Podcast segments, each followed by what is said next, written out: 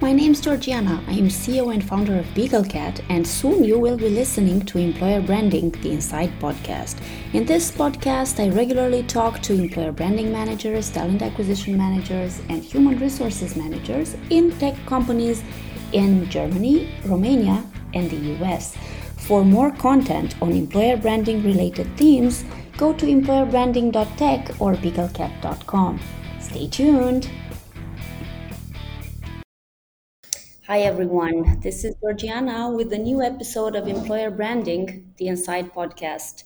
Today I'm talking to someone that I've admired for a very long time and that I actually managed to meet in person about four years ago in the US. His name is Joe Lazauskas. Am I pronouncing this correctly, Joe? You are, yeah. Got it. and uh, he is a communications expert, storytelling expert. He is now head of communication and content at A Team, and he worked for a very long time at Contently, which is one of the companies that taught me most of the content marketing that I know and practice today. Welcome, Joe. Thank you so much for agreeing to talk to me today. It's been Thanks a long for time. having me. Yeah, that was a very kind intro. Four years ago at Collision seems like I don't know, decades ago after mm-hmm. the last couple of years. It's great to see you again uh, and excited to dive into all of your questions. Please, first of all, I'm, I'm really curious to know how come the change after so many years at, at Contently? Well, you know, the great resignation was such a trend, and I was just honestly mm-hmm. feeling left out and felt like I, I had to get on it too. Um, no, I mean like eight years at a company is a really long time, right? It like is. it's almost a weird Nowadays. amount of time to spend mm-hmm. at a mm-hmm. tech company.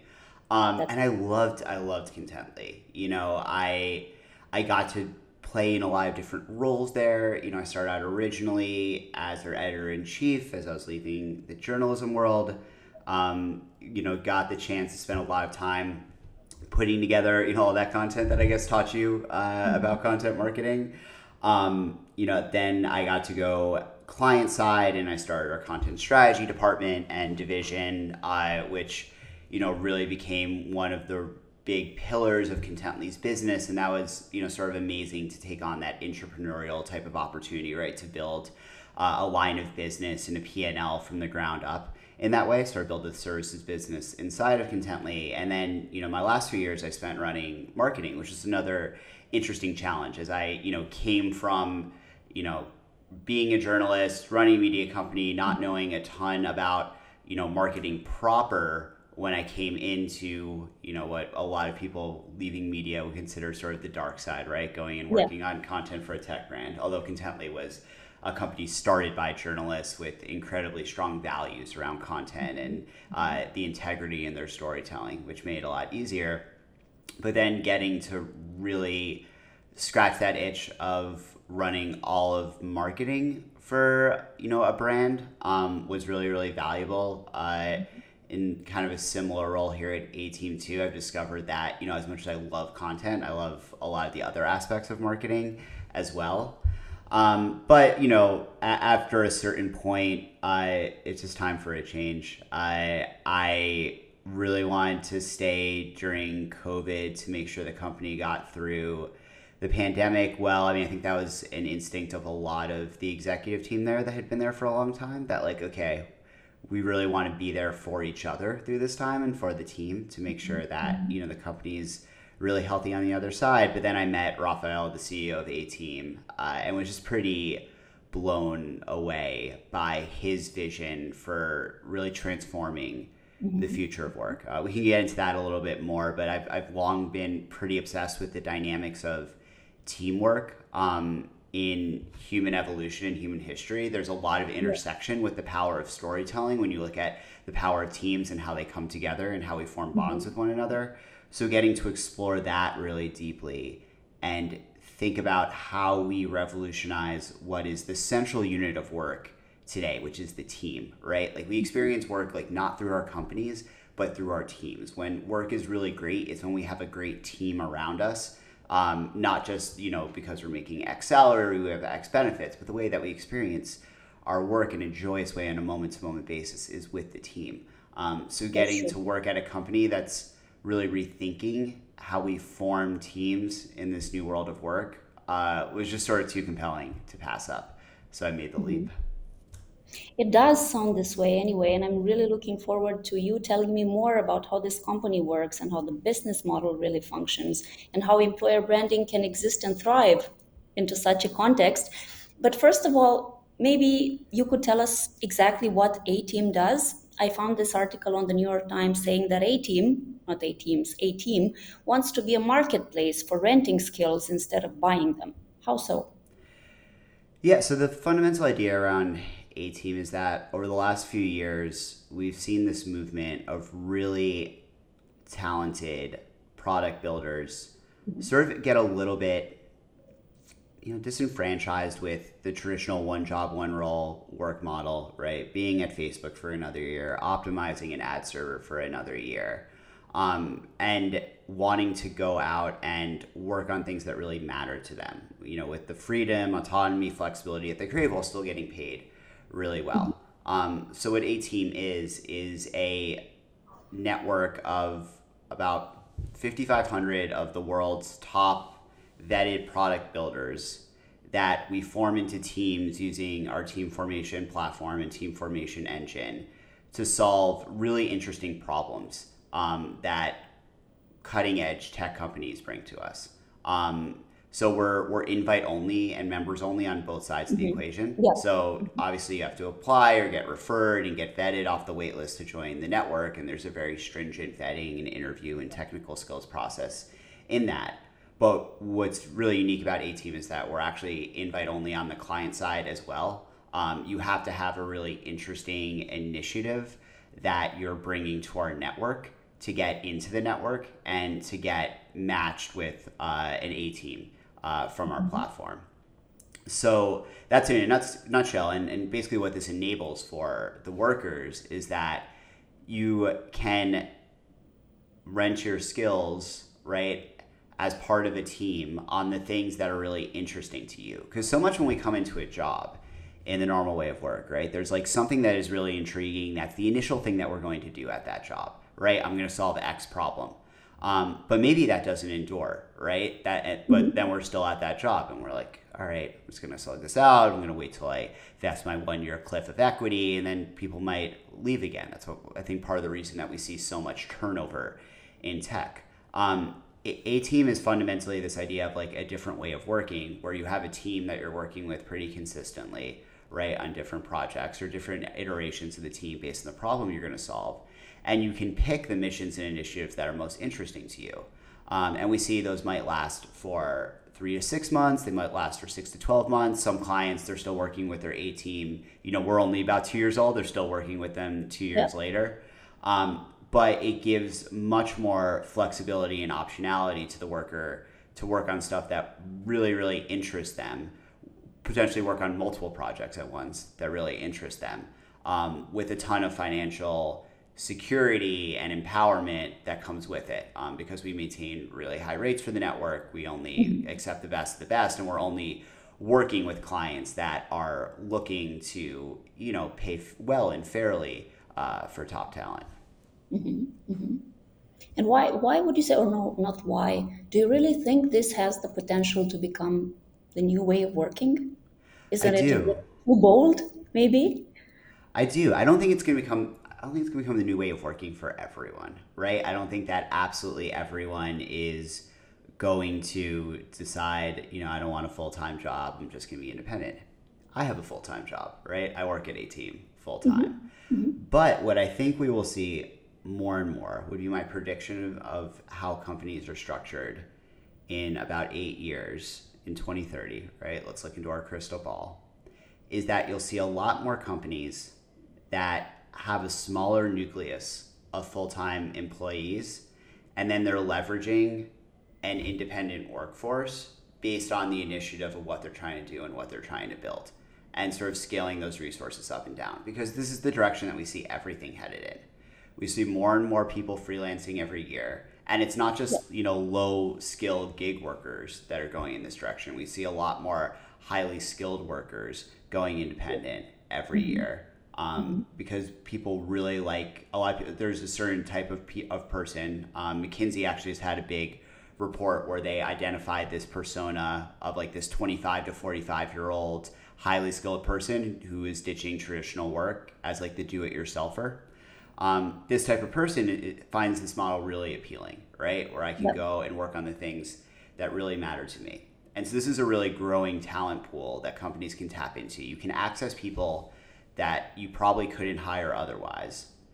If you're tapping into those folks, you're getting a competitive advantage over uh, other companies in your arena who aren't tapping into this talent pool. And so we're only seeing this grow and grow and grow. And my prediction is that in 2030, we'll see a lot more companies that have those smaller nucleuses of full time employees, and then they have teams of independent workers, right, or individual freelancers that they're mm-hmm. working with regularly. But you know, yeah. one month it might be 40 hours a week because they're you're trying to ship a particular feature. The next mm-hmm. month you might not need, say, as much product management resources on that initiative. So you're going to scale it down, and then that person will pick more work back up from somewhere else. But that's why ecosystems like A Team are really important to give workers that ability to actually manage their workload and constantly be easily finding interesting things that they can work on.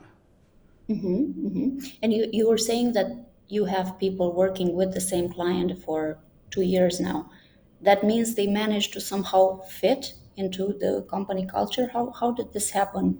I'm trying to understand where, where does the company culture go and how does the team dynamic happen in the end? What we've seen works really well is when the company just fundamentally doesn't really treat the independent worker different than the full time worker mm-hmm. in how they ingratiate them into the team. Um, yeah, you're at a W 2 versus a W 9, right, if you're in the US, but that really shouldn't matter how you treat a team member and how you welcome them in. I would argue that a lot of the issues with freelancing to date that we see is that companies treat freelancers not as members of the team, but just as like I'm hiring you to do this thing. Don't ask questions. Don't give your opinion. Right? What do you know? Right? Mm-hmm. But why? If they're really talented, if they bring new perspectives to your company, why would you reject welcoming them, them in and bringing that diverse perspective, that cognitive diversity to the makeup of your team? It's mm-hmm. illogical. Mm-hmm. So the companies that we see are working with um, their A teams for a really long time. What they've done is basically welcome them in as a part of their team for some companies it's early stage startups right where an a team was actually their founding engineering and product team which is yeah. a really interesting use case because instead of spending 6 mm-hmm. months hiring your team and then building your product you just get an a team in you know less than 10 days and then you start building your product um, in other cases they've just become a part of that product and engineering org like we have a, a customer apprentice um, that came to A Team uh, when they needed to build an entirely new version of their health tech platform to power the distribution of um, hundreds of millions of COVID vaccines because they realized to work with all the different uh, healthcare operators in their ecosystem, they had to basically rebuild a ton of their platform from scratch. And the way they were able to do that is they brought on a massive A team of 20 plus people and we were able to get it done um, in mm-hmm. in the 45 day window. And then they just kept growing the team and now they work with over 50 a teamers right? And it's about half of their product and engineering org overall. And they just don't treat those folks any different. They send them computers for compliance reasons. They are part of their stand-ups. They're part of their company culture and outings. Um, we do the same thing at a team. Like we right before we came out of stealth in may we had a company um, summit in Portugal, uh, and we brought the A teamers that we work with because about half of A team is you know independent A teamers, and it's about half full time. And so basically, if you're working with A team for you know a substantial amount of time, I think our you know our dividing line was like 15 or 20 hours a week. Um, mm-hmm. We mm-hmm. would pay for you to come to the summit because you're part of the team. Like just because your employment status is slightly different doesn't mean that we want to treat you differently in that way or not have your perspective um, as we're you know getting together in person for the first time and solving a lot of these really big problems. Mm-hmm. There's a lot of talk about the builder economy on your website. Mm-hmm. What is it exactly? So the builder economy I see as the successor to the gig economy. Like the gig economy had a lot of good ideas, right? But it's ultimately been really commoditizing uh, for for folks, um, often a race to the bottom. And when we think about this new identity of the builder, right? Like someone who builds stuff. You're a great product engineering talent. You build things. Even in marketing, I, I would argue that all you're doing is building things. I'm building mm-hmm. content programs. I'm building demand gen programs. I'm building a brand. Perception, right? Yeah. yeah. Mm-hmm. Demand. Yeah. But for people who consider themselves really talented builders, like you don't want to be caught dead on most of the gig economy platforms out there. Like if you sought me at on Upwork, um, you might have been like, ah, oh, man, I thought Joe was, you know, pretty talented and would make a good podcast guest, but maybe mm-hmm. not now if he's he's out there hustling on Upwork. Mm-hmm. And I and well, maybe you're not the best example. Yeah, yeah, yeah. um, but I see your point. Yeah, and so what does actually a new economy for builders look like? How do we enable that, empower that? Um, and I think it's going to be one in which we see highly skilled builders coming together, often working as teams for very mission driven, high order initiatives for companies. Um, so think of it as like that next evolution of the gig economy, where like we saw the creator economy that empowered creators to really go out and craft the, the autonomous careers that they wanted. I think now we're seeing the mechanisms being put in place for builders to take on that same self autonomy and that same empowerment mm-hmm. and build really fulfilling independent careers for themselves. Um, there's a lot of data and trends that, that point to this, both research that we're about to release and, and things you'll you know see from McKinsey and and actually I'll give Upwork a shout out. They do some really good research on this as well, um, and I think it's only going to grow. This sounds extremely visionary. I'm really looking forward to to seeing how it uh, develops over time. I'm wondering because this to me sounds really interesting, yet almost science fiction in a way. Everything you've told me so far where does purpose go? Do, think, do people working for clients follow the purpose of a team while at the same time thinking of the client's purpose? How, how does it go so, in their mind and how do they, you know? Yeah. So I think the purpose is at the core of it. So every initiative on a team, right, is we call it a mission. And essentially, clients when they get accepted a team they have to lay out the mission for what they want to build mm-hmm. we have them fill out a certain set of questions they film a video okay. um, to put out to the network and what is attracting those builders from our network is the mission that the client is putting out there the purpose of what they want to build mm-hmm. and why mm-hmm. they want to build it so i'll give you an example we're working with mcgraw-hill like a 150 year old like legacy publisher like most of people know mcgraw-hill for textbooks. But they attracted some of the best builders in our network because they had this mission where they wanted to basically reimagine education on mobile for like the smart for the smartphone like TikTok and Instagram reel era for Gen Z. Um, they got the product designer who designed, you know, the original swipe on Tinder and worked on uh, on the early, you know, breakthrough versions of iOS to do this because they had a really strong mission that mm-hmm. attracted people to like, hell yeah, that's something that I want to work on. That's really, really cool. Um, this is what we see is that purpose is not less important in this new world of work. It's actually more important. If you want to get these highly skilled folks that have left traditional big tech jobs, it's the mission that's going to attract yeah. them forward.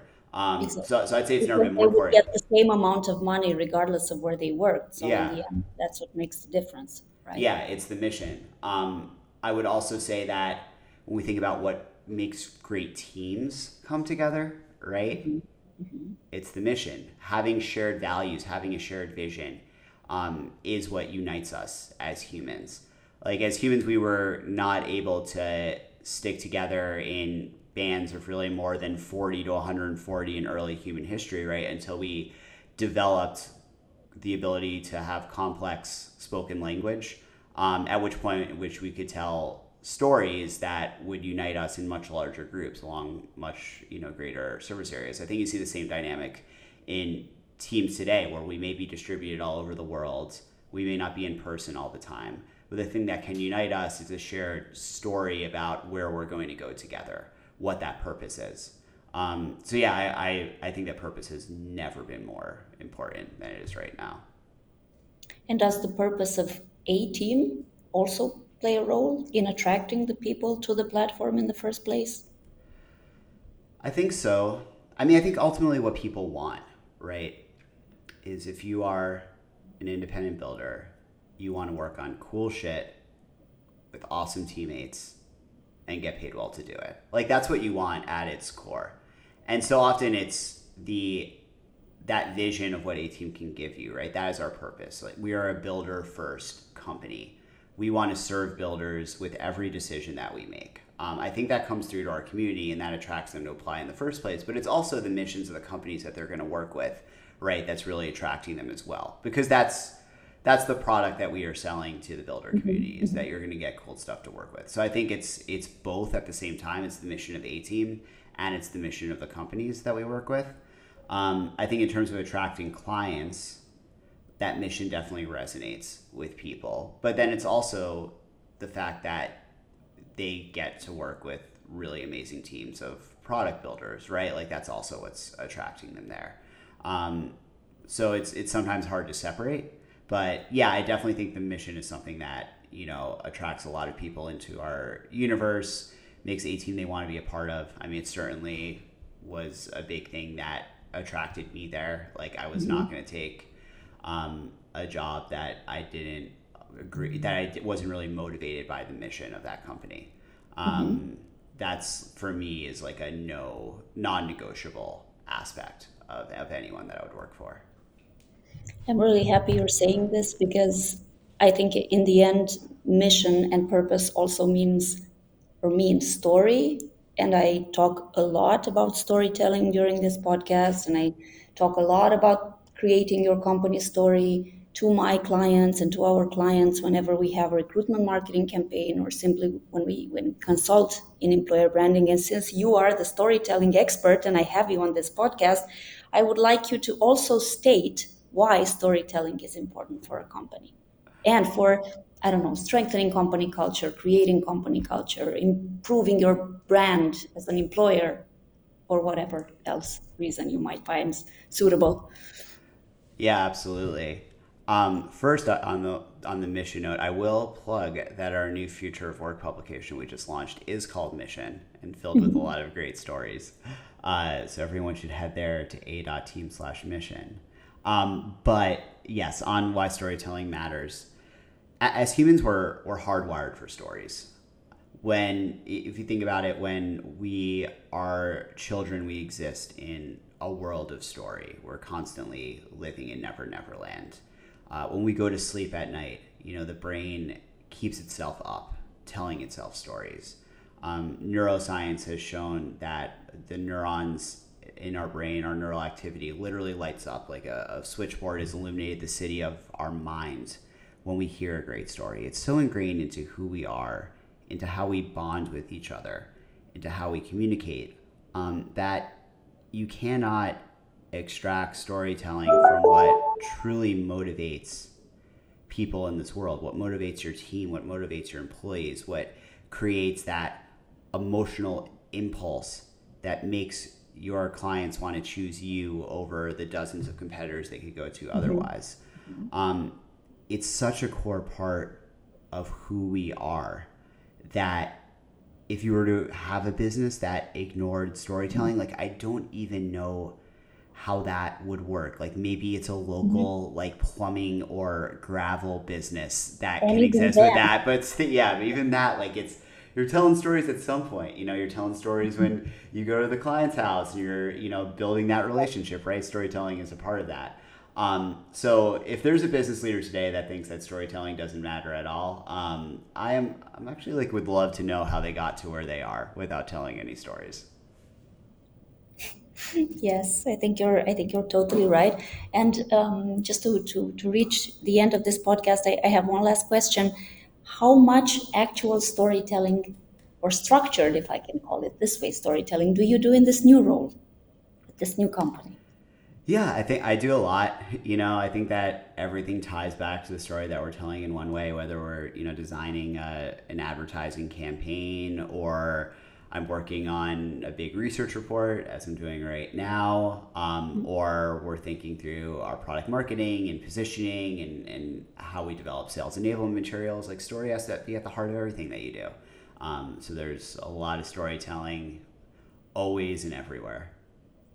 I'm glad to hear that. Then there is hope for everybody. Yes. Let's um, leave you with hope. Joe, where, where can people find you and read all the content that you write? Yeah, so you can uh, explore our new Future of Work publication if you found this podcast interesting at a.team slash mission. Um, you could find me on uh, LinkedIn. Uh, search, you know, Joe Laser if you don't want to type out Joe Lazauskas. Uh, that's what a lot of people know me as. Uh, and you could subscribe to my newsletter, The Storytelling Edge, on the art and science of storytelling and communication. Uh, join about 100. Which I still follow. Yes. yes, really thank you. Mm-hmm. Uh, that's been uh, surprisingly great. Uh, great community that, that we've built there with about 140,000 marketers subscribed. Um, and uh, you can check out my book, The Storytelling Edge, uh, if you want a really deep dive into this. It's a fun read. There's a lot of great stories in it. Uh, it's it's written so that you can finish it in a cross country uh, flight with still some time to watch an episode of Grey's Anatomy or 30 Rock. Uh, so, yeah, please check it out. Interesting picks. And yes, I can also confirm this book has helped me a lot in better understanding how storytelling works and how I can use it to um, my, my for my clients and for my business. Thank you so much for, for talking to us today. All the best in growing A Team and in helping other people use the A Teamers. And I hope to meet you again at some point. Yeah, hope to see you again soon. Bye.